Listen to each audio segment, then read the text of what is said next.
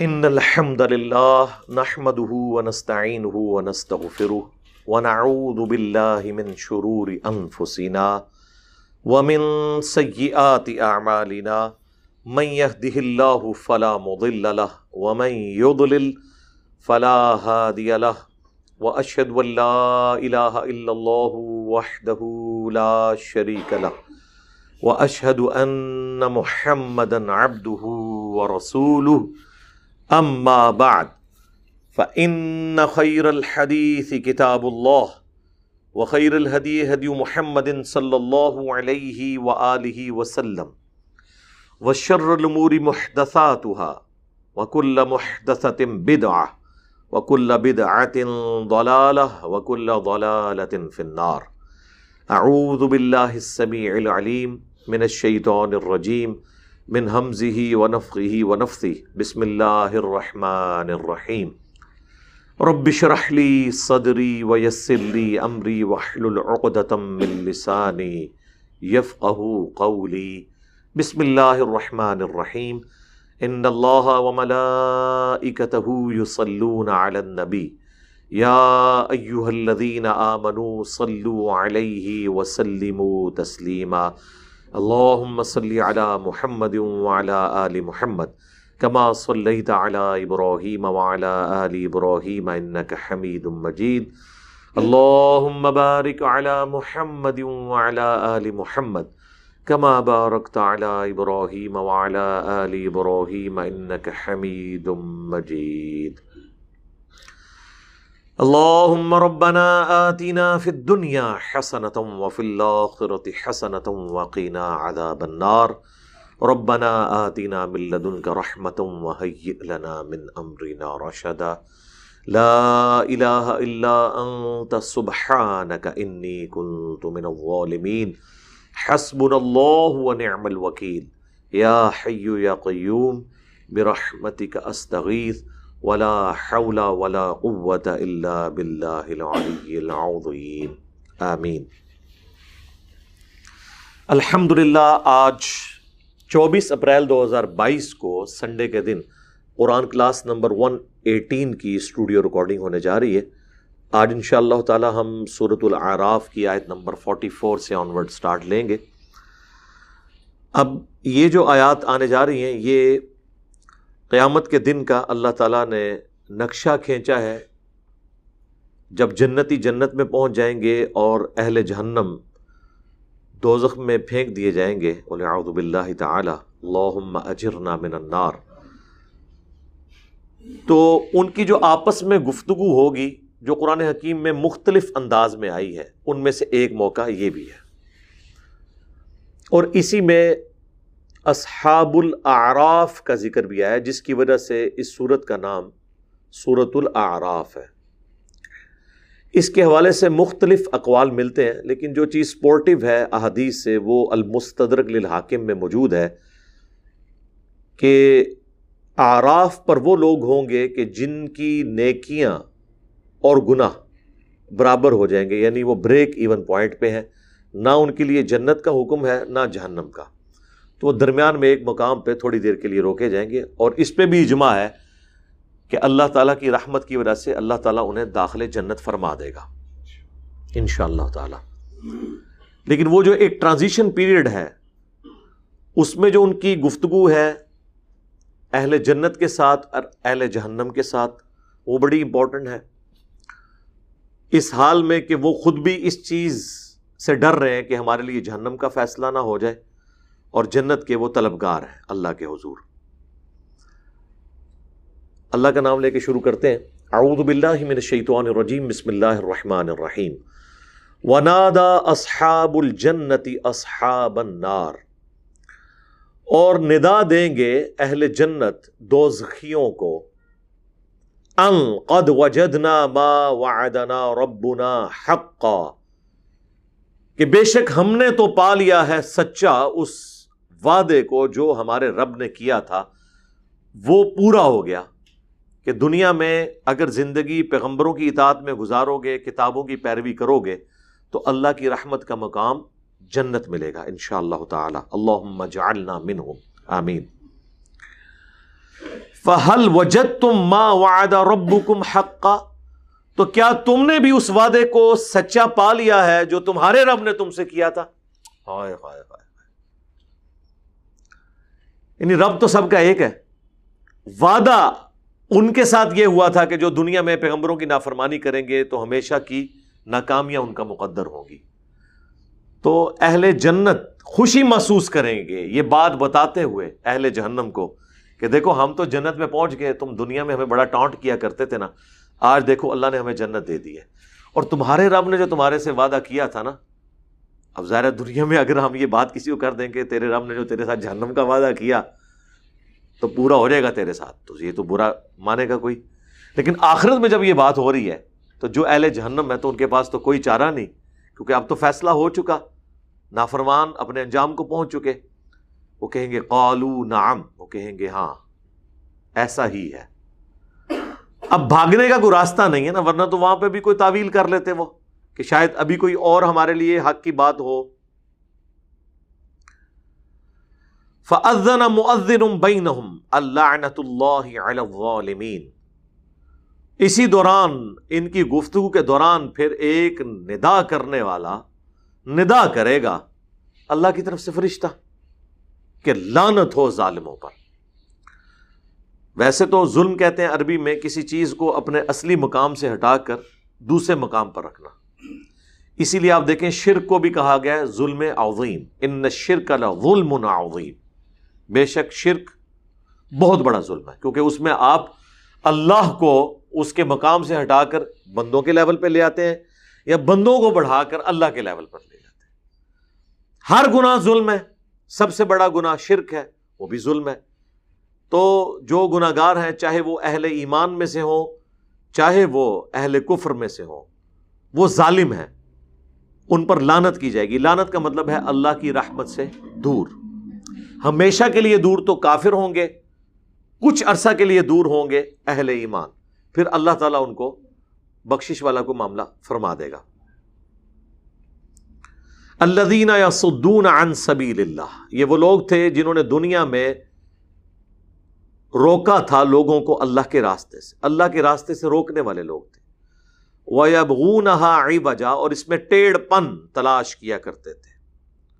وہ بالآخرت کافرون اور آخرت کے بارے میں وہ انکار کرنے والے تھے۔ تعویل خاص کے اعتبار سے تو وہ کافر مراد ہیں جو آخرت کے ہونے کو مانتے نہیں ہیں۔ لیکن تعویل عام میں وہ شخص بھی کافر ہے کہ جو آخرت کو مانتا تو ہو، لیکن زندگی اس طرح کی گزار رہا ہو۔ گویا کہ یہ جہاں مٹھا، اگلا کس نے ڈٹھا؟ کہ ٹھیک ہے، دنیا بھی ہماری مرضی کی، آخرت بھی ہماری۔ مرضی کی۔ تو بعض لوگ اپنے عمل سے بھی انکار کر رہے ہوتے ہیں۔ ورنہ مجھے بتائیں جو لوگ یہ تکیہ کلام کے طور پہ کہتے ہیں کہ جی موت کا ایک وقت مقرر ہے، ہر بندے کو موت آنی ہے اور زندگی بدماشوں کی طرح گزار رہے ہوتے ہیں۔ یہ اکثر میں نے کئی وی لاگس میں دیکھا ہے، یہ ڈانس جو ہوتے ہیں مختلف شہروں کے، جب یہ آپس میں لڑتے ہیں، کسی پہ فائرنگ ہوئی، وہ بالکل موت کے دہانے پہ پہنچا، پھر خون کی بوتلیں لگی، پھر وہ ریکور کر گیا۔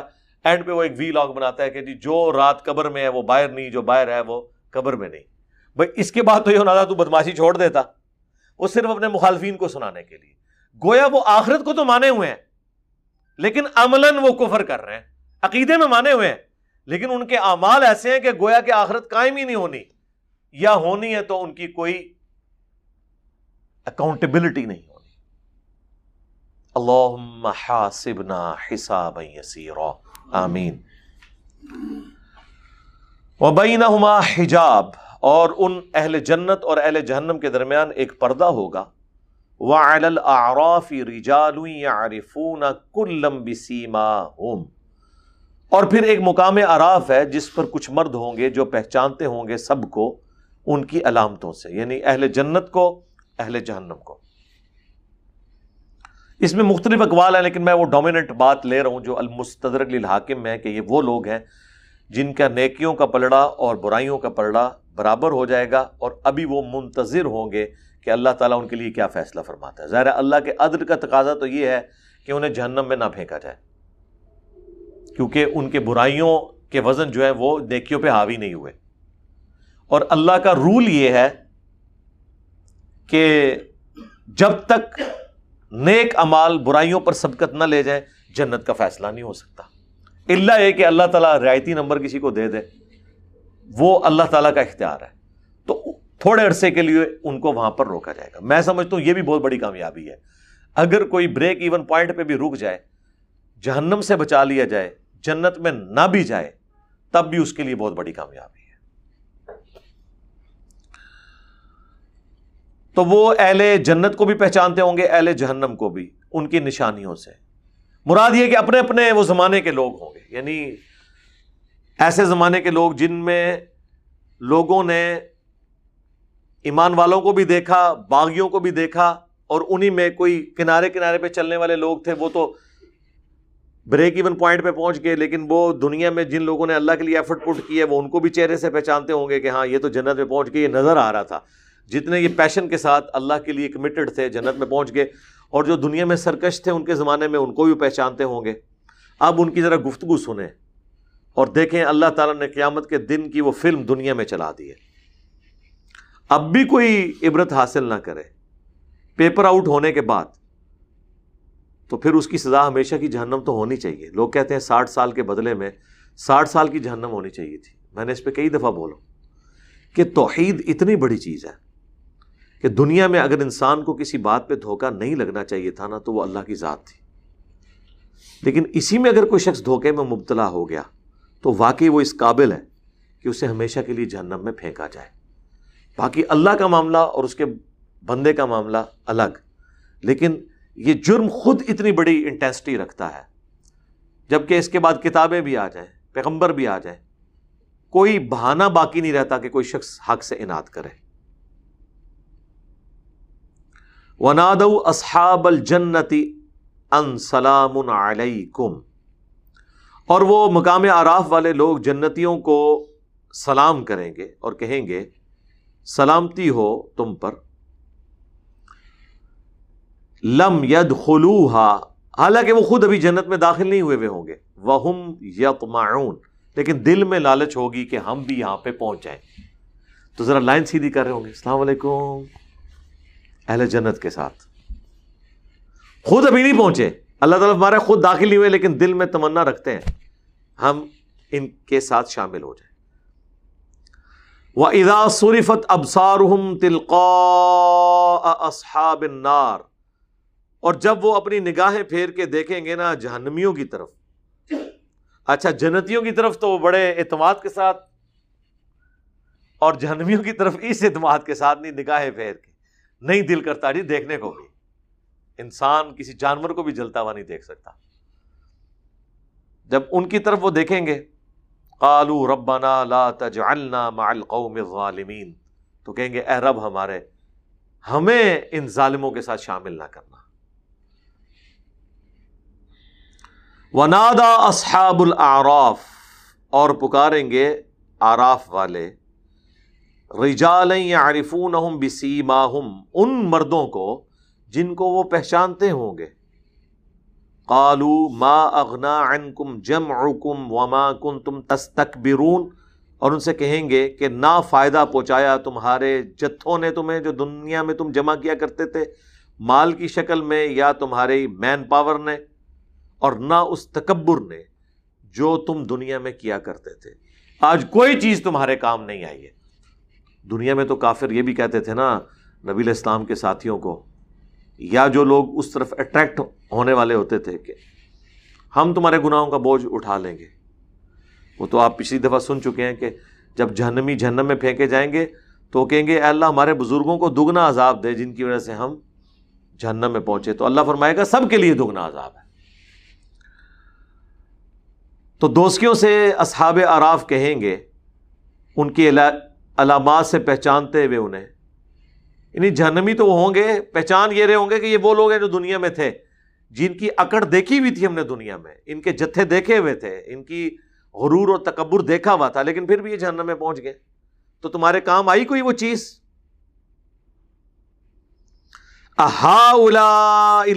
اقسم تم لا اللہ برحمہ۔ کیا یہی وہ جنتی ہیں نا جن کے بارے میں تم دنیا میں کہا کرتے تھے؟ کہ انہیں اللہ کی رحمت کا کوئی حصہ نہیں ملے گا۔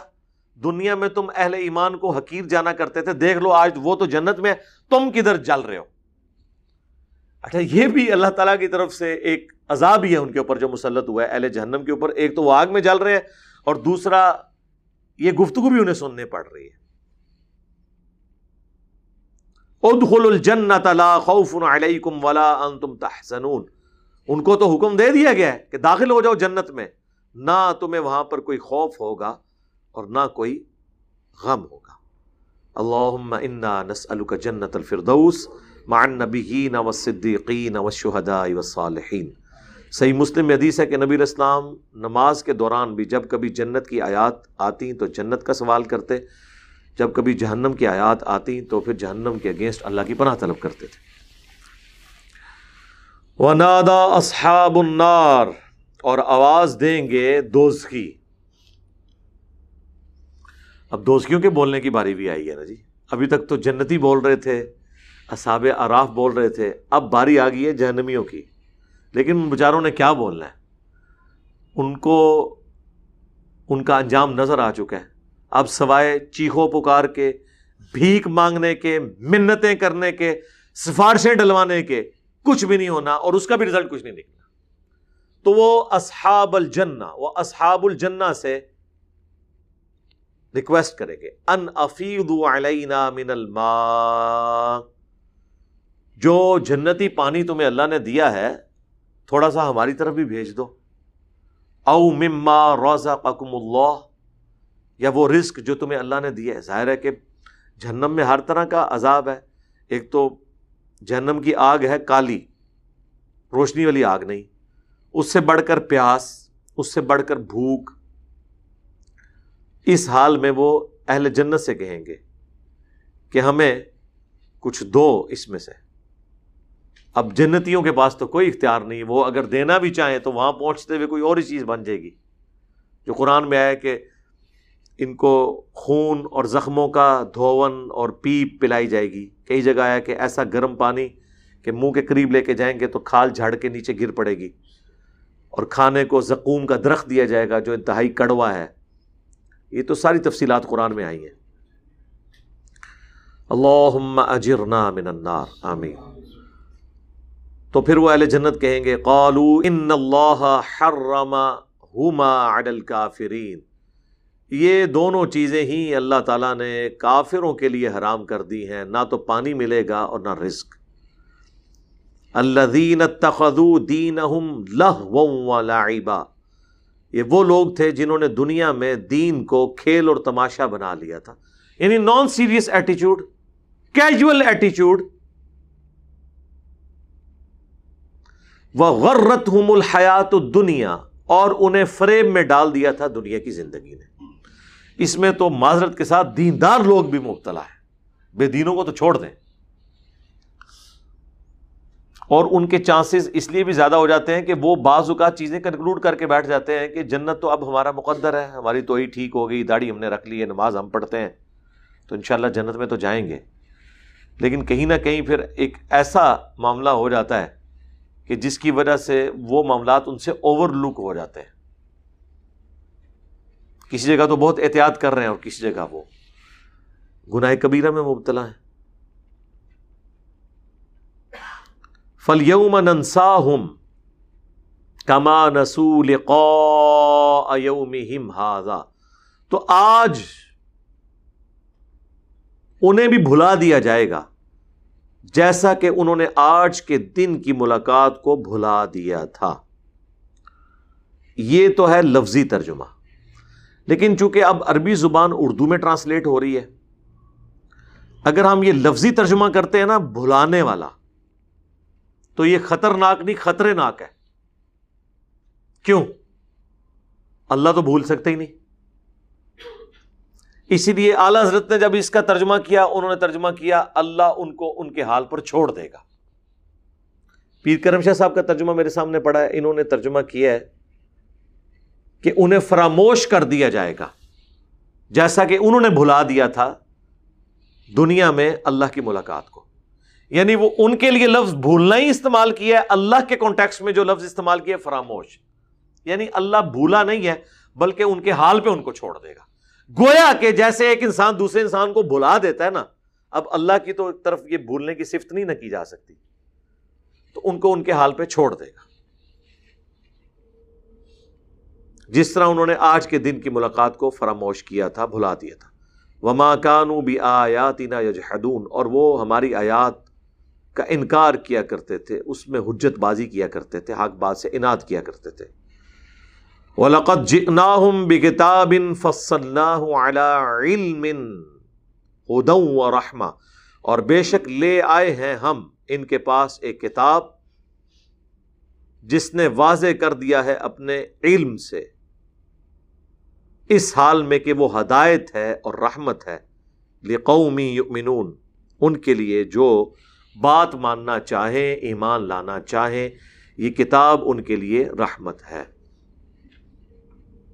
اچھا شروع میں تو مجھے آیت کے سٹارٹ سے لگا، کتاب سے مراد نام اعمال کی کتاب ہے۔ لیکن جب یہ آیت مکمل کی ہے تو پتہ چلا کہ اس سے مراد قیامت کے دن نام اعمال کی کتاب کا ذکر یہاں پہ نہیں ہو رہا، وہ دوسری جگہوں پہ موجود ہے۔ یہاں مراد آخرت کا نقشہ کھینچ کے دنیا کے کافروں کو اور فاسقوں کو بتانا ہے۔ کہ ہم جو یہ کتاب لے آئے یعنی قرآن، اپنے علم کے ذریعے، یہ ہدایت ہے اور رحمت ہے، جو ایمان لانا چاہے، اس کے ذریعے وہ آخرت کی ناکامیوں سے بچ سکتا ہے۔ اللہ ثبتنا علی القرآن، آمین۔ حل ينظرون الا تأویلہ۔ کیا یہ لوگ اس چیز کے منتظر ہیں کہ یہ تعویل پوری ہو جائے؟ قرآن نے جو دھمکیاں دی ہیں کیا یہ اس کے انتظار میں بیٹھے ہیں؟ یعنی اللہ کا حکم عذاب آ جائے۔ ظاہر ہے یہ مکی صورت ہے اور اس میں بھی اینڈ میں۔ ایمان نہیں لا رہے، ایک سو پچیس بندے مسلمان ہوئے ہیں۔ کیا جو اگلے انبیاء پہ عذاب آئے تھے، اس امت پہ بھی آئیں تو یہ ایمان لے کے آئیں گے؟ اہل مکہ۔ یوم یا تعویل جس دن وہ یہ تعویل دیکھ لیں گے نا، یہ دھمکی کا انجام۔ یقول الدین نسو من قبل۔ تو جو بھلائے ہوئے لوگ تھے نا اس سے پہلے جو غافل تھے اللہ سے، وہ کیا کہیں گے؟ قد جاءت رسول ربنا بالحق۔ بے شک ہمارے پاس رب کے رسول آئے تھے حق کے ساتھ۔ فہل لنا مل شفا یش لنا۔ تو آج کوئی ہمارے سفارشی نہیں جو ہمارے لیے کوئی سفارش کر لے؟ او نوردو یا ہمیں دنیا میں واپس بھیج دیا جائے۔ فنا غیر الدی کن نعمل۔ تو پھر ہم وہ امال نہ کریں جو اب ہم دنیا میں کرتے رہے۔ اس سے ہٹ کے ہم امال کریں جو ہم پہلے کرتے رہے تھے یعنی نیک امال اختیار کر لیں لیکن سب سے بڑی ڈینجرس نیوز یہ ہے کہ آخرت میں دوبارہ دنیا میں آنے کا موقع نہیں دیا جائے گا۔ دنیا میں سب سے خطرناک بات یہی ہے کہ آپ کو ایک چانس ہے۔ ادھر تو آپ کئی دفعہ ڈگری کرتے ہوئے فیل ہو جائیں، نئے پیپر دے دیتے ہیں، کوئی اپنی لائن بدل لیتے ہیں۔ آخرت کے معاملے میں یہ نہیں ہونا۔ قد خاصرو انفسہم انہوں نے اپنے آپ کو نقصان میں ڈال لیا۔ وہ ما كانوا یفترون اور ان کے ہاتھوں سے گم ہو گیا جو وہ افطرا باندھا کرتے تھے۔ افطرا کیا باندھا کرتے تھے؟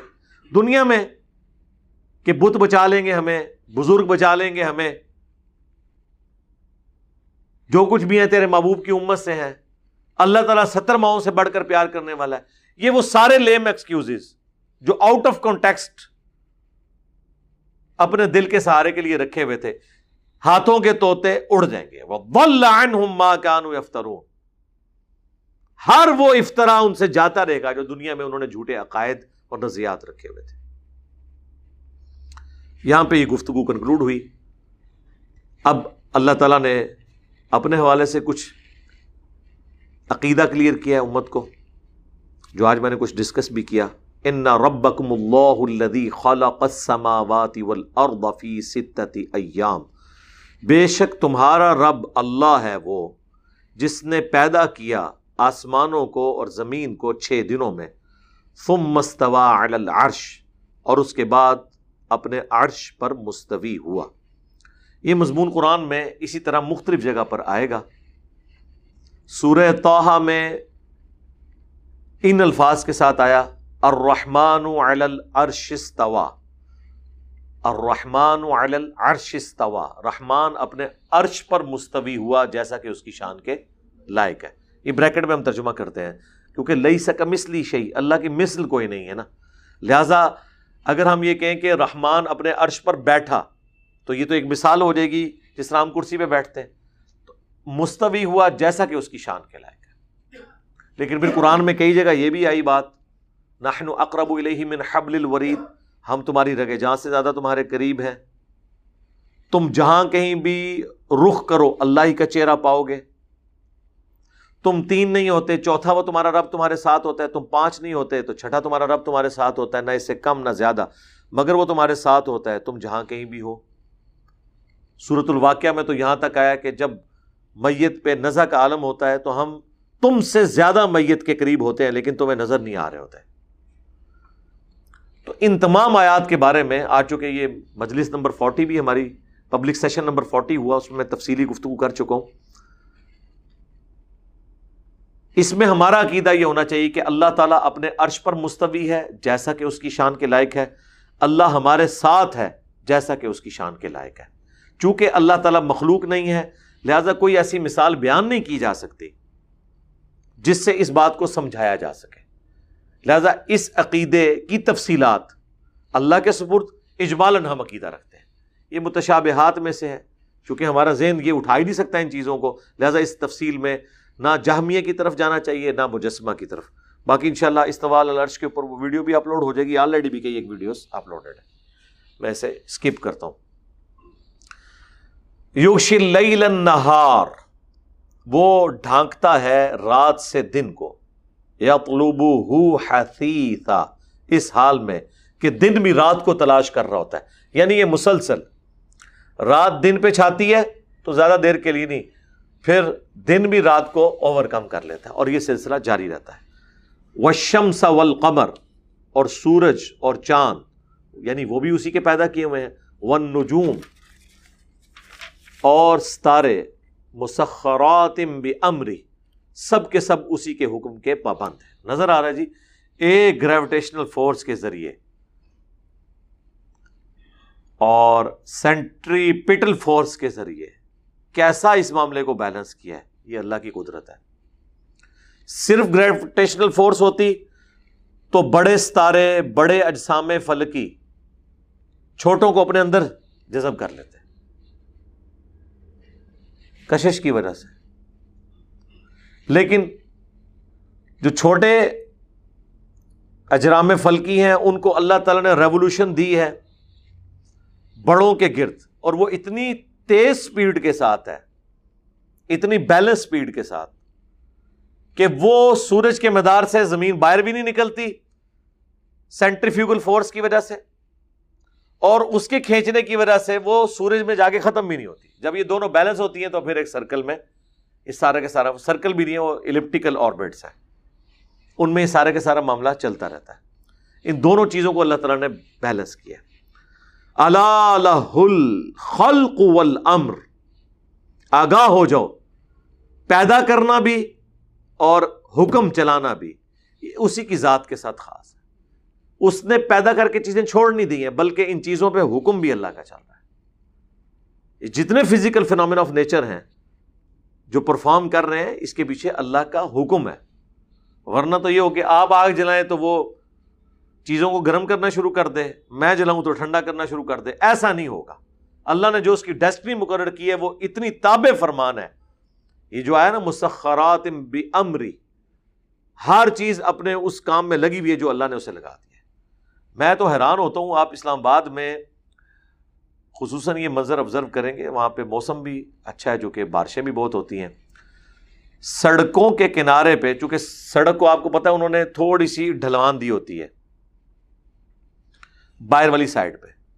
تاکہ بارش کا پانی جب سڑک پہ پڑے، تو وہ اس کارنر پہ جائے اور اس کارنر کے اوپر فٹ پاتھ ہوتے ہیں۔ اور فٹ پاتھ کے اوپر انہوں نے فٹ پاتھ پہ، سڑک کے جوائنٹ کے اوپر چھوٹے چھوٹے جالیوں والے سوراخ چھوڑے ہوتے ہیں۔ تاکہ پانی بارشوں میں ان سوراخوں کے ذریعے اس فٹ پاتھ کے نیچے جو لائنیں جا رہی ہیں گٹر کی، ان میں چلا جائے۔ وہ پانی کا سیوریج کے طور پہ بھی استعمال ہوتا ہے۔ بیسیکلی تو نیچے وہ بڑے بڑے نالے ہیں، ان کے اوپر انہوں نے فٹ پاتھ بنا دیے تاکہ وہ جگہ بھی ضائع نہ ہو اور نالا بھی ڈھانپا جائے۔ تو اب جب وہ بارش کی وجہ سے پانی بہتا ہے نا جی تو سڑک کے اوپر جو آلریڈی مٹی ہے، پانی اس کو بھی بہا کے لے کے جاتا ہے۔ جب اس کو بہا کے لے کے جاتا ہے تو وہ جن سوراخوں سے اس پانی نے ان نالوں میں جانا ہوتا ہے، وہ سوراخ ہوتے ہیں تنگ۔ وہاں پانی پہلے بہت سارا جمع ہوتا ہے، پھر آہستہ آہستہ اس میں سے کم ہوتا ہے۔ وہاں جا کے جب اس کی اسپیڈ کم ہوتی ہے نا اور رک رک کے جاتا ہے نا، تو جو مٹی بہا کے لایا ہوتا ہے نا وہ پانی، وہ تھوڑی تھوڑی وہاں پہ جمع ہونی شروع ہو جاتی ہے۔ اور بعض اوقات وہ جالیاں بھی بند ہو جاتی ہیں، پھر وہ کچھ عرصے بعد کھولنی پڑتی ہیں۔ سرکار وہ جو مٹی ساتھ ساتھ وہاں پہ جمع ہوتی ہے یا فٹ پاتھ اور سڑک کے کنارے میں جو نائنٹی ڈگری کا اینگل بن رہا ہے نا، اس کونوں میں بھی جہاں پہ مٹی تھوڑی وہ جمع ہوتی ہے نا۔ ادھر بھی سیمنٹ ہے، ادھر بھی سیمنٹ کی سڑک ہے یا دوسری ہے، تارکول کی بنی ہوئی۔ اس جوائنٹ کے اوپر جو تھوڑی سی مٹی ہے نا، سر، اس میں بھی پودے نکلے ہوئے ہوتے ہیں۔ یہ ہے اللہ تعالی کی قدرت۔ کیسے نکلتے ہیں؟ کوئی کسی پرندے نے کوئی فروٹ کھا لیا بیجوں سمیت وہ بیج اس کے پیٹ میں چلا گیا۔ کہیں وہ فٹ پاتھ کے کنارے آ کے اس نے جب وہ رفع حاجت اپنی پوری کی، وہ بیج اس مٹی میں گر گیا۔ اور سر، مٹی نے یہ نہیں دیکھنا کہ یہ بیج کدھر سے آیا کسان بو رہا ہے یا یہ اس طریقے سے آیا مٹی کو حکم یہ ہے کہ بیج تیرے تک پہنچ گیا، تو نے اس کے اوپر وہی ایکٹیویٹی پرفارم کرنی ہے جو تیری ڈیسٹنی میں میں نے مقرر کر دی ہے۔ ایون یہ پرانے پرانے آپ قلعوں میں جائیں۔ قلعہ رتاز تو ہمارے جیل میں موجود ہے آپ شاہی قلعے میں چلے جائیں۔ اس وقت وہ اینٹوں کی چنائی مٹی کے ساتھ ہوتی تھی۔ سیمنٹ تو نہیں تھا۔ اس مٹی میں بھی، ایون ہی ہمارے جیلم کے اڈے کے پاس بھی۔ جب آپ ریل کی وہ پٹری کراس کرتے ہیں، مشین والا نمبر تین سے اڈے کی طرف جاتے ہوئے، ایک پرانا سا وہ قلعے کا ہے۔ اس میں بھی آپ ذرا دیکھیں، پیپل کے درخت نکلے ہوئے ہیں دیوار کے اندر سے۔ کوئی آ کے کوئی چڑیا بیٹھی ہے اور بیج وہاں پہ پہنچ گیا ہے، دیواروں کے اندر سے جناب بلڈنگس کے اندر سے۔ بس ایک موقع چاہیے۔ کیا چیز اللہ نے مٹی بنا دی ہے؟ حقیر چیز ہے، قیمت سونے کی زیادہ ہے، لیکن سونا ایک بیج کو چھ ارب گنا بڑا درخت نہیں بنا سکتا۔ مٹی ایک بیج کو چھ ارب گنا بڑا درخت بناتی ہے، کھیتیاں اگاتی ہے، اس روئے ارض پہ جتنی زندہ مخلوق ہے، وہ مٹی کے مرہونے منت ہے۔ اور مٹی جو خوراک بنا رہی ہے، جو پودوں کو دے رہی ہے اور پودے اپنی خوراک بنا رہے ہیں، وہ سورج کے مرہونے منت ہے۔ لیکن سرکار کبھی مٹی نے نہ سورج کو مشکل کشا کے طور پر پکارا، نہ کبھی پرندوں نے مٹی کو مشکل کشا سمجھا۔ سب اللہ نے کاموں میں لگائے ہوئے ہیں۔ اللہ کی مخلوقات ہیں۔ تکلیف دور کر دینے والا مشکل کشا ہونا ضروری نہیں ہے۔ مشکل کشا وہ ہے جس نے اس کو یہ کوالٹیز دی ہوئی ہیں۔ تو پکارنا بھی اسی کو ہے جس نے کوالٹیز دی ہیں۔ نہ کہ جسے کوالٹیز ملی ہوئی ہیں، آپ اسے پکارنا شروع کرتے ہیں۔ ہر چیز کے پیچھے توحید موجود ہے۔ تو اللہ تعالیٰ نے کتنا اوبیڈینٹ بنایا ہے۔ میرا خیال ہے آپ شیطان کو بھی سمجھ آ گئی ہوگی کہ مٹی آگ سے کیوں بہتر ہے۔ اس نے تو صرف ایک رخ دیکھا تھا نا کہ آگ اوپر اٹھتی ہے اور مٹی پستی کی علامت ہے۔ لیکن اس نے دوسرا رخ نہیں دیکھا کہ مٹی اللہ نے کیسی غریب نواز چیز بنائی ہے کہ جو بھی چیز آپ اس میں ڈالیں۔ ایک بیج بوتے ہیں، چھلی کا دانا۔ سر، ایک نہیں، کئی چھلیاں نکلتی ہیں اور ہر چھلی میں سینکڑوں دانے لگے ہوتے ہیں۔ اتنی بڑی ملٹیپلیکیشن کوئی چیز کر سکتی ہے۔ اور آگ میں آپ جو بھی چیز ڈالیں، وہ جل کے راکھ ہو جاتی ہے۔ ہاں وہ آگ کی کوالٹی اپنی جگہ ہے کہ مٹی سے نکلی ہوئی چیزیں ان کو پکانے کے لیے آگ استعمال ہوتی ہے۔ لیکن مٹی اپنی بنائی ہوئی چیزوں میں آگ کی محتاج نہیں ہے۔ مٹی فروٹ بھی آپ کو دے رہی ہے۔ فنش پروڈکٹ دے رہی ہے۔ فروٹ اس پلانٹ ارتھ پہ فنش پروڈکٹ ہے اللہ کا، جس میں آپ کو کوئی ویلو ایڈیشن نہیں کرنی پڑتی۔ کیلا توڑے، کھا لیں۔ گندم کو روٹی تک پہنچنے کے لیے کتنی ویلو ایڈیشن ہے؟ گندم اگائی جاتی ہے پھر وہ فصل بڑی ہوتی ہے، پھر اسے کاٹا جاتا ہے، پھر بیج الگ کیا جاتا ہے، پھر ان بیجوں کو پیسا جاتا ہے، اس کا آٹا بنتا ہے، آٹے میں پانی ڈال کے اسے گوندا جاتا ہے، اس کے بعد پھر آپ اس کی روٹی پکاتے ہیں، آگ کے اوپر تب جا کے فنش پروڈکٹ ہے۔ لیکن سر، اللہ نے فروٹ کو وہ فنش پروڈکٹ بنایا ہے کہ ڈائریکٹ توڑے اور کھا لیں۔ اب پتا چلا جنت میں فروٹ کا ذکر اللہ تعالیٰ اتنا کیوں کرتا ہے؟ کہیں کسی کو گمان نہ ہو کہ وہاں بھی جا کے کہیں کوئی چکی نہ چلانی پڑ جائے۔ فنش پروڈکٹ ہر چیز فنش پروڈکٹ آم ہے، سیب ہے، انار ہے۔ فریش کوئی مخلوق کی انوالومنٹ نہیں ہے۔ جب بن کے تیار ہو گیا، تو یہ اللہ نے مٹی کو وہ کوالٹی دی ہے۔ اس حوالے سے تو مٹی ظاہر ہے کہ آگ سے بہتر ہے۔ باقی اللہ نے ہر مخلوق کو کچھ کوالٹیز دی ہیں، کچھ کمزوریاں دی ہیں۔ لیکن ہمارا ایٹیچیوڈ یہ ہونا چاہیے کہ جس قدرت کی چیز کو بھی دیکھیں تو بے ساختہ کہیں سبحان اللہ۔ پاک ہے وہ ذات جس نے یہ کوالٹیز اس چیز کو دی ہیں۔ اس چیز کا کوئی کمال نہیں ہے۔ کمال اس ہستی کا ہے جس نے کوالٹیز رکھ دی ہیں۔ تبارک اللہ رب العالمین، بڑی برکتوں والی ہے ذات وہ اللہ جو تمام جہانوں کا پالنے والا ہے۔ اب یہ اتنی ساری باتیں کر کے اس میں سے کچھ نکالنا بھی تو ہے نا۔ ہاں۔ یہ نہیں ہے کہ صرف یہ علمی شاوت پوری کر لینے والی بات ہے کہ ہم اس طرح کی باتیں کر کے اٹھتے ہیں نہیں۔ نکالنا کیا ہے؟ وہ اللہ نے ساتھ درس دے دیے ادعو ربکم تضرعا وخفیا پکارو اپنے رب کو، دعا کرو اپنے رب سے۔ گڑ گڑاتے ہوئے اور آہستہ آواز میں۔ اللہ نے دونوں نمازیں رکھ دی ہیں۔ مغرب، عشاء اور فجر جہری ہے۔ اونچی آواز میں اثر اور مغرب جو اثر اور زور کی نماز ہے، وہ سرن ہے۔ اور اوور المزاج دین کا سرن ہے۔ جو جہرن نمازیں ہیں، ان کے ساتھ بھی سرن جڑی ہوئی ہیں۔ سترہ رکھتے ہیں دن رات میں فرض نماز کی۔ ان میں سے چھ جاہری ہے گیارہ سرن ہے عشاء کی آخری دو رکھتے بھی سرن ہے مغرب کی آخری ایک رکت بھی سرن ہے۔ زہر کی پوری چار اثر کی پوری چار سرن ہے۔ ان لا يحب المعتدین۔ بے شک اللہ تعالیٰ دوست نہیں رکھتا حد سے بڑھنے والوں کو۔ حد سے بڑھنا یہ ہے کہ کوئی شخص اتنی اونچی آواز میں ذکر کرے کہ وہ گلا پھاڑنا شروع کر دے۔ یہ بھی پسندیدہ نہیں ہے۔ اسی طریقے سے اتنی آہستہ آواز میں کرنا کہ جس میں آپ کے اپنے کان بھی نہیں سن رہے، آپ کی زبان بھی نہیں چل رہی، تو ایٹ لیسٹ نماز اس حال میں قبول نہیں ہوگی۔ ویسے دل میں آپ نے اللہ کو یاد کرنا ہے، آپ ضرور کریں۔ نماز کے لیے بیسک ریکوائرمنٹ ہے، کم از کم اپنے کان سن رہے ہو زبان آپ کی چل رہی ہو۔ صحیح بخاری میں تالیکن یہ روایت ہے اور سن ابن ماجہ میں پوری صنعت کے ساتھ ہے۔ ہم نے اپنے دونوں کارڈز پہ بلو اور گرین پہ لکھی ہے کہ میں اپنے بندے کے ساتھ ہوتا ہوں جب وہ میرا ذکر کرتا ہے اور اس کے ہونٹ ہل رہے ہوتے ہیں۔ تو یہ افضل ذکر ہے۔ لیکن آپ نے اعتدال کو کراس نہیں کرنا۔ بخاری مسلم حدیث ہے، ایک سفر کے دوران صحابہ کرام بلند آواز سے اللہ اکبر، سبحان اللہ، لا الہ الا اللہ نعرے لگا رہے تھے۔ آپ نے فرمایا، تم کسی غائب اور بہرے کو نہیں سنا رہے۔ تم اس کو سنا رہے ہو جو تمہاری سواری کی گردن سے بھی زیادہ تمہارے قریب ہے۔ یعنی بہت اونچی آواز میں نہ ذکر کرو۔ اور پھر فرمایا کہ میں تمہیں جنت کے خزانوں میں سے ایک خزانہ دیتا ہوں جو مجھے اللہ نے دیا ہے۔ لا حول ولا قوت الا باللہ۔ نہیں ہے طاقت نیکیاں کرنے کی اور نہ ہمت ہے گناہوں سے بچنے کی، مگر اس کی توفیق سے۔ اب یہ جو میں ترجمہ اتنا لمبا کر رہا ہوں، یہ اس کے اندر لکھا کوئی نہیں ہوا۔ نہ نیگی کا ذکر ہے، نہ برائی کا ہے۔ لیکن یہ کانٹیکس میں بات ہے۔ لا حول ولا قوت الا باللہ۔ ترجمہ تو اس کا لفظی یہ ہے کہ نہ طاقت ہے، نہ ہمت ہے، مگر اللہ کی۔ تو یہ امپلائڈ ہے کہ جب ریپیٹیشن ہوئی ہے تو طاقت نیک امال کرنے کی، ہمت گناہوں سے بچنے کی، ظاہر یہی ریکوائرمنٹ ہے نا۔ مگر اس کی توفیق سے۔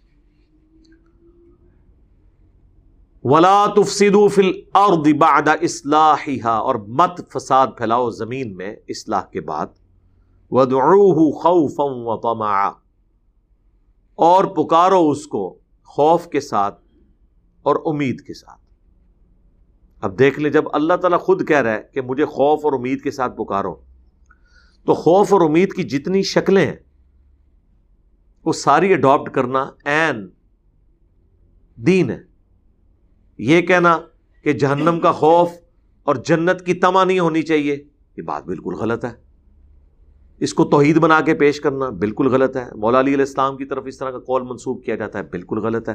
مولا علی کی کہیں تعلیمات نہیں ہے کہ آپ اس قسم کا خود ساختہ دین لوگوں کو بنا کے بتائیں کہ میں صرف اللہ کے لیے اس کی بات کرتا ہوں، نہ تو میں جنت کی لالچ رکھتا ہوں، نہ جہنم کا خوف۔ بھائی، جنت کی لالچ کس نے دی؟ اللہ نے۔ جہنم کا خوف کس نے دلایا؟ جب اللہ دلا رہا ہے تو پھر میں اللہ کو یہ کیسے کہہ سکتا ہوں کہ مجھے تیری جنت کی کوئی لالچ نہیں؟ میرے سے زیادہ تو پھر اللہ تعالیٰ کی نعمتوں کی بے قدری کرنے والا کوئی نہیں ہوگا اور مجھ سے زیادہ کوئی بے فکرہ نہیں ہوگا اگر میں کہوں کہ مجھے تیرے جہنم کا ڈر نہیں ہے۔ نہیں، اللہ تعالیٰ فرما رہا ہے، پکارو اپنے رب کو خوف اور تما کے ساتھ۔ اچھا بعض لوگ کہتے ہیں نہیں اس خوف اور تما سے مراد ہے اللہ کا خوف اور اللہ کی طرف جو ہماری اٹریکشن ہے وہ تما بالکل ٹھیک ہے، یہ بھی مانا درست ہے، یہ بھی ہے۔ لیکن اللہ نے جس جنت اور جس جہنم کی نوید اور وعیدیں قرآن میں بیان کی ہیں، وہ بھی تو اس میں شامل ہیں، وہ شیطان نے تو نہیں دی ہوئی، اللہ نے دی ہوئی اس کا کلائمیکس تو سورت الفرقان کی وہ آیت ہے۔ اللہ تعالیٰ نے اپنے نیک بندوں کی جب نشانیاں گنوائی ہیں نا، تو سر نیک بندے تو وہی ہیں نا جن کو اللہ اون کر رہا ہے۔ ایک تو آپ کے بنائے ہوئے ہیں، رابعہ بسریا ایک ہاتھ میں پانی کا لوٹا، ایک ہاتھ میں آگ، کہ پانی سے جہنم کو بجھا دوں گی۔ اور آگ سے جہنم کو، جنت کو آگ لگا دوں گی ناؤز باللہ۔ یہ تو کہانی ہے۔ مزے لیتے رہے۔ اور ایک وہ ہے جو اللہ تبارک و تعالیٰ آپ کو سکھا رہا ہے۔ تو اللہ نے نیک بندوں کی نشانی بتائی ہے سورت الفرقان میں۔ رب نصرف عنا عذاب جہنم، ان عذابها كان غراما۔ میرے نیک بندے، مجھ سے دعا کس طرح کرتے ہیں؟ اے رب، ہمارے ہم سے جہنم کا عذاب پھیر دے۔ بے شک جہنم کا عذاب یہ ہمارے گلے کا پھندا بن چکا ہے۔ ہر وقت لٹکتی تلوار ہے ہم پہ۔ اے اللہ، ہم سے دور کر۔ اللہ اپنے نیک بندوں کی نشانی یہ بیان کر رہا ہے کہ وہ مجھ سے کہتے ہیں کہ بچا لے ہمیں آگ سے۔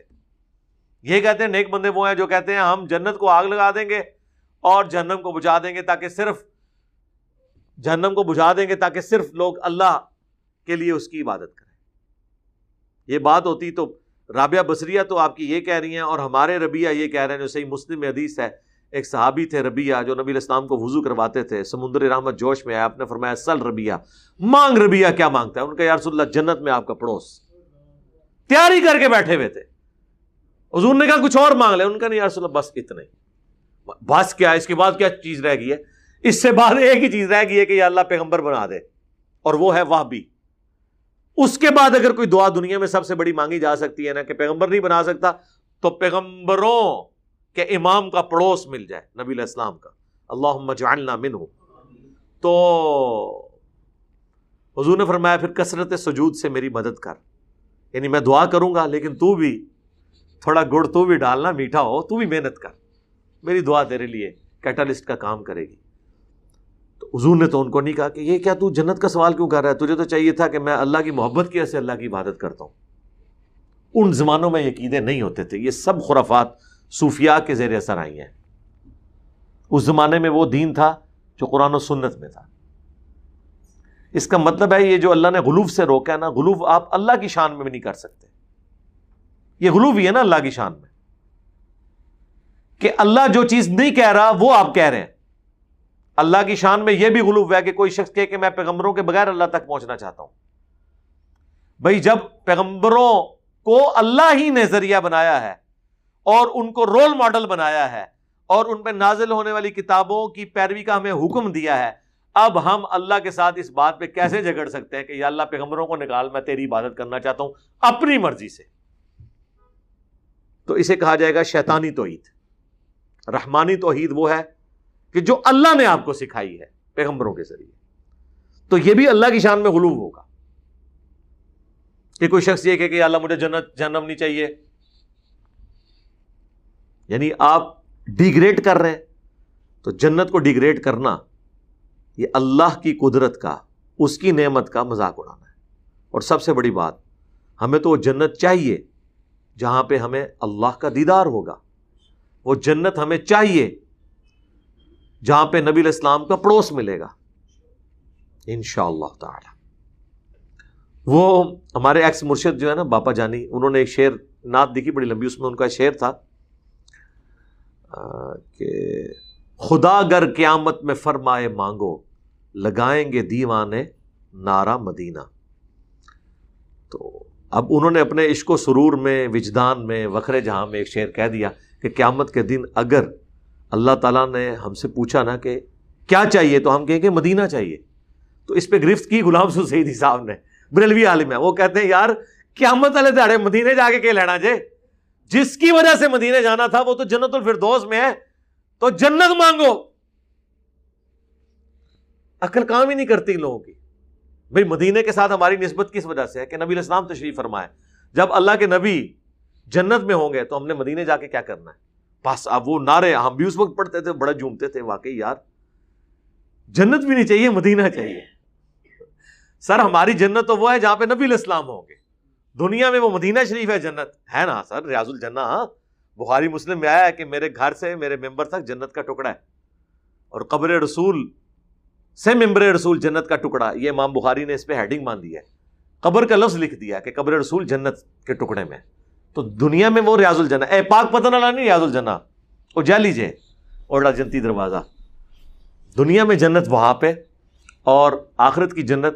جہاں نبی الاسلام تشریف فرما ہوں گے۔ وہ مدینے والی جنت میں نہیں ہوں گے، ریاض الجنہ والی جنت میں۔ وہ جنت والی جنت میں ہوں گے، جنت الفردوس میں۔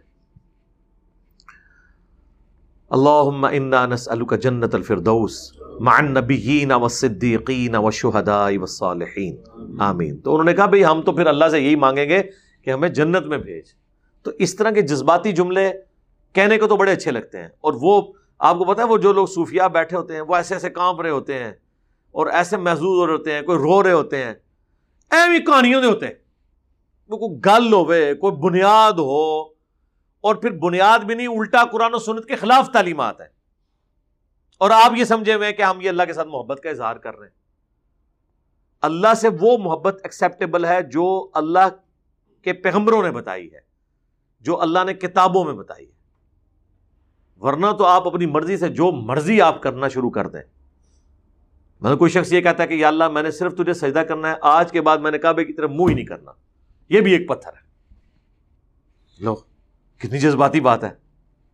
میں نے عزت کو نہیں چومنا۔ اب یہ جذباتی جملے تو ٹھیک ہیں، کیا شریعت میں بھی ٹھیک ہے یہ میں آپ کو مثالیں دے رہا ہوں کہ جو یہ صوفیاء کی طرف منسوخ کرتے ہیں کہ انہوں نے واہ واہ، کیا معرفت کی بات کی؟ اس تو وڈی چولا میں مار سکنا۔ اللہ فضل نال تو تو زیادہ عقل ہے میرے کہ میں اس تو وڈی چول مار لوا لیکن اسے نکلے گا کہ؟ کچھ بھی نہیں سوائے خلاف شریعت ہونے کے۔ جس کو یہ معرفت کی باتیں کہہ رہے ہوتے ہیں۔ یہ بہت بڑی ضرورت ہے کہ آپ دین میں خود سے اس طرح کی چیزیں داخل کرتے ہیں۔ پھر اسے معرفت کی باتیں کہتے ہیں، پھر اسے کہتے ہیں یہ محبت کا اظہار ہے۔ آپ کو سمجھ نہیں آیا۔ آپ اس طرح مذاق نہ اڑائیں۔ مذاق تو آپ خود اڑوا رہے ہیں۔ دین وہ ہوگا جو کتابوں میں لکھا ہوا ہے، جو علم کی بنیاد پہ ہوگا۔ جذبات تو ہر شخص کے ڈفرینٹ ہے تو اللہ تعالیٰ مارا ہے کہ ہمارے نیک بندے وہ ہیں جو خوف اور تما کے ساتھ ہمیں پکارتے ہیں۔ ان رحمت اللہ قریب من المحسنین۔ بے شک اللہ کی رحمت تو نیکو کاروں کے بہت قریب ہے۔ کتنی امپورٹنٹ بات ہے۔ اللہ نے کہا یہ یہاں تو ہونا چاہیے تھا کہ اللہ کی رحمت جو ہے وہ اللہ تعالیٰ کو پکارنے والوں کے لیے ہے۔ اللہ تعالیٰ کی رحمت جو ہے وہ اللہ کو ماننے والوں کے لیے ہے۔ لیکن اللہ نے وہم نکال دیا ہے۔ اللہ کی رحمت ہے محسنین کے لیے۔ محسن کون؟ جو نیک کام کرے۔ صرف اپنے جذبات کا اظہار کر لینے سے آپ کو رحمت نہیں مل جانی۔ ان کو ملے گی جو امال بھی کریں گے۔ وہ یورسل بشرم بینا یا دئی رحمتی۔ وہی اللہ ہے جو بھیجتا ہے ہواؤں کو خوشخبری سناتے ہوئے بارش سے پہلے۔ یعنی جب ٹھنڈی ہوا چلتی ہے، ہم بھی کہتے ہیں جی کہیں بارش ہوئی ہے یا بادل چل پڑے ہیں، اب بارش ہونے والی ہے۔ یہ اللہ کی طرف سے خوشخبری ہے۔ اذا اقلت صحابن سے یہاں تک کہ جب وہ ہوائیں وہ بھاری بھرگم بادل اٹھائے ہوئے آتی ہیں۔ سکناہ لبلدم میتن۔ تو ہم لے جاتے ہیں اسے کسی ویران شہر کی طرف اجڑا ہوا شہر یعنی مردہ شہر، جہاں پہ ابھی سبزہ نہیں اگا ہوتا۔ لوگوں نے بیج بوئے ہوتے ہیں۔ بیج بوئے بغیر نہیں نکلنا کچھ بھی، یہ ذہن میں رکھیے گا۔ فنزلنا بہل ما تو پھر ہم اتارتے ہیں اس کے ذریعے پانی یعنی ان بادلوں کے ذریعے۔ فخرجنا بھی من کل ثمرات پھر اس کے ذریعے ہر طرح کے پھل ہم نکال لیتے ہیں۔ کدالی کا نخرج الموتا اسی طریقے سے ہم مردوں کو بھی نکال لیں گے زمین سے۔ لعلکم تذکرون تاکہ تم نصیحت حاصل کرو۔ یعنی یہ جو ایک پلانٹ کا سائیکل ہے، بارش کے ذریعے زمین سے سبزے کا اگنا، درختوں کا نکلنا یہ ایک ایپیسوڈ اللہ نے ایسا رکھا ہے کہ جس طرح ایک مردہ زمین پانی کی برکت سے ایک بیج نکل کے چھ ارب گنا بڑا درخت بن جاتا ہے، اس طریقے سے وہ ہڈیاں جو گل سڑ چکی ہیں زمین کے اندر، راکھ بن چکی ہیں، اللہ تعالیٰ قیامت والے دن ان کو بھی زندہ کر لے گا۔ اللہ کے لیے کوئی مشکل نہیں ہے۔ یہ مثال، اور یہ وہ فزیکل فینامین آف نیچر کی مثال ہے جو ہر شخص آبزرو کر لیتا ہے۔ اس کے لیے سائنس کا اپنے عروج پہ ہونا ضروری نہیں ہے۔ سائنس نے ہمیں اس کی مزید تفصیلات بتائی ہیں۔ سائنس کی وجہ سے ہمیں مزید اللہ پر یقین کامل ہوا ہے کہ یہ معاملہ جو بظاہر ہمیں اتنا سادہ نظر آ رہا تھا کہ بیج بوتے اور نکل آتا ہے۔ ویسے تو اس کو بھی تصور کریں تو عقل دنگ رہ جاتی ہے۔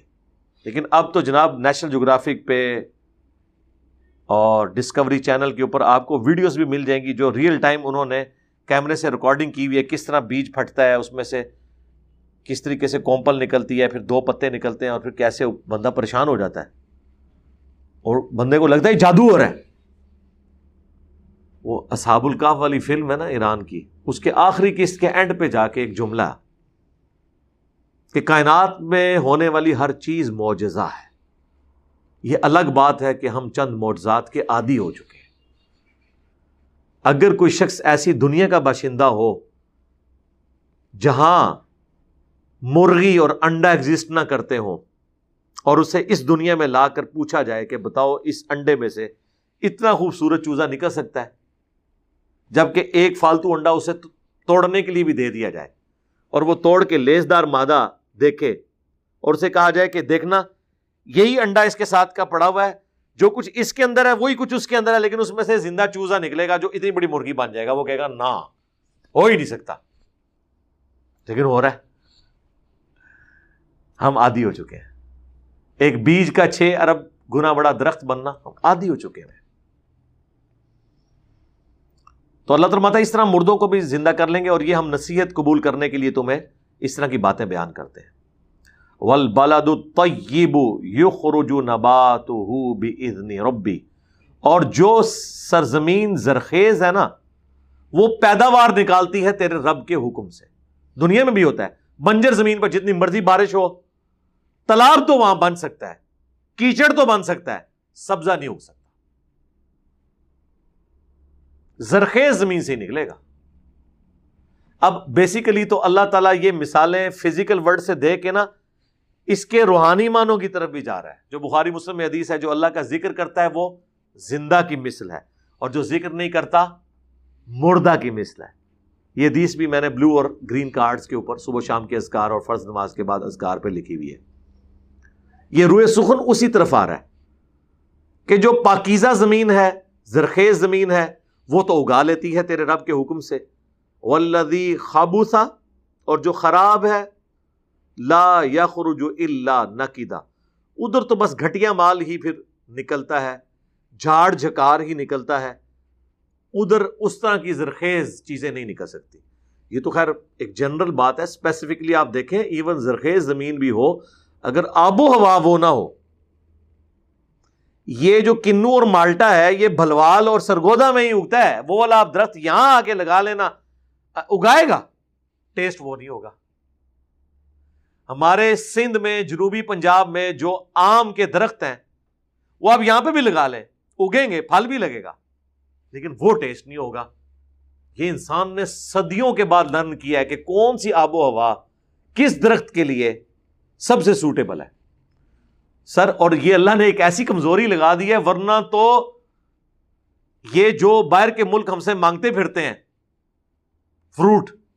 پاکستان کا فروٹ جب دبئی کی منڈی میں جاتا ہے تو ایسے گھنٹوں میں وہ منڈی فارغ ہو جاتی ہے۔ یہ ہم سے مانگ رہے ہوتے۔ یہ یہاں سے مٹی بھی اٹھا کے لے جائے نا ہماری ملتان کی۔ اور درخت بھی نکال کے پورے لے جائیں بوئنگ جہاز میں رکھ کے۔ وہاں جا کے رزلٹ نہیں دینا۔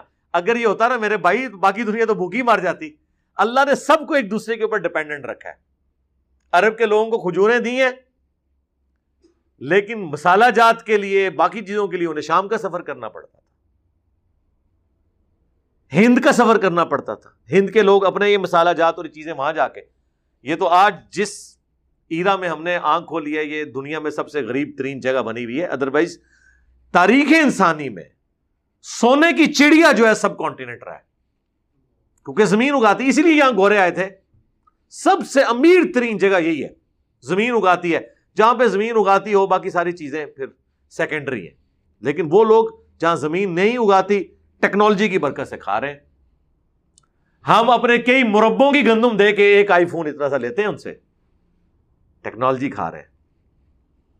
ٹھیک ہے۔ بہرحال یہ ہے کہ پرفتن دور کے اندر جو بخاری مسلم میں آیا کہ وہی بچے گا جو اپنی بکریاں بھیڑیں لے کے کسی پہاڑ کی چوٹی پہ ہوگا، اپنا اگائے گا، اس میں سے کھائے گا، وہ بچ جائے گا، باقی مارے جائیں گے۔ حقیقت بات ہے۔ اگر دنیا کے وہ حصے جو گندم اور کھانے کی چیزیں سپلائی کرتے ہیں، یہ روک لیں۔ تو آئی فون کھا کے کوئی زندہ نہیں رہ سکتا۔ سامسنگ کے ذریعے کوئی شخص اپنی پیاس نہیں بجا سکتا۔ ٹھیک ہے؟ تو یہ اللہ تعالیٰ نے سب کو at the end of the day balance کیا ہے۔ کسی کو کوئی چیز دی ہے، کسی کو کوئی چیز دی ہے۔ تو جو خراب زمین ہے، وہ تو پھر گھٹیا قسم کا مال اگائے گی، وہاں پہ جھاڑ جھنکار ہی ہوگا۔ اور جھاڑ جھنکار آپ کو پتا ہے، آگ جلانے کے لیے استعمال ہوتی ہیں جھاڑیاں۔ اس میں سے آپ کو رزق نہیں حاصل کر سکتے۔ کزا علی کا نصرف الیات قومی یشکرون۔ اور اس طریقے سے ہم اپنی آیات کو پھیر پھیر کر بیان کرتے ہیں ان لوگوں کے لیے جو شکر گزار ہیں، جو شکر گزاری کی روش اختیار کرنا چاہتے ہیں۔ وہ ہر دفعہ ہماری بات کو جب ڈفرینٹ انداز میں بات وہی ہو رہی ہے، سنیں گے تو بے اختیار وہ اللہ کا شکر ادا کریں گے، جس طرح ہم کہتے ہیں سبحان اللہ۔ کسی بھی قدرت کے حسین منظر کو دیکھ کے بے ساختہ زبان سے جاری ہو جاتا ہے۔ سبحان اللہ و بحمدی عدد خلقی و رضا نفسی ہی و زنت عرشی ہی و مداد کریماتی آمین۔ یہاں پر یہ رکو بھی مکمل ہوا ہے، آیت نمبر 58 پہ۔ اب امباؤ رسول کا سلسلہ شروع ہو گیا۔ سورت العراف اور سورہ ہود، یہ دو صورتیں ایسی ہیں جن میں تفصیل کے ساتھ اگلے انبیاء کے واقعات بیان ہوئے ہیں۔ ان کی قوموں کے ساتھ کیا اللہ تعالیٰ نے معاملہ کیا جب انہوں نے پیغمبروں کا انکار کیا، اہل ایمان کو اللہ نے بچا لیا، مخالفین کو اللہ تعالیٰ نے عذاب کے ذریعے ہلاک کیا؟ یہ ایک اس کا انٹرسٹنگ پورشن ہے۔ پہلے نور علیہ السلام کا ذکر آئے گا، پھر حود علیہ السلام کا، پھر صالح علیہ السلام کا اور پھر جو آگے۔ باقی انبیاء کا اگلی دفعہ انشاءاللہ یہ ٹاپک شروع ہوگا۔ اللہ تعالیٰ سے دعا ہے، جو حق بات میں نے کہی، اللہ تعالیٰ ہمارے دلوں میں راسک فرمائے۔ اگر جذبات میں میرے منہ سے کوئی غلط بات نکل گئی تو اللہ تعالیٰ ہمارے دلوں سے محف کر دے۔ ہمیں کتاب و سنت کے تعلیمات پر عمل کر کے دوسرے بھائیوں تک پہنچانے کی توفیق عطا فرمائے۔ سبحانک اللہم و بحمدک۔ شد اللہ الہ الا انت، استغفرک و اتوب الیک۔ وما علینا الا البلاغ المبین۔ جزاکم اللہ خیرہ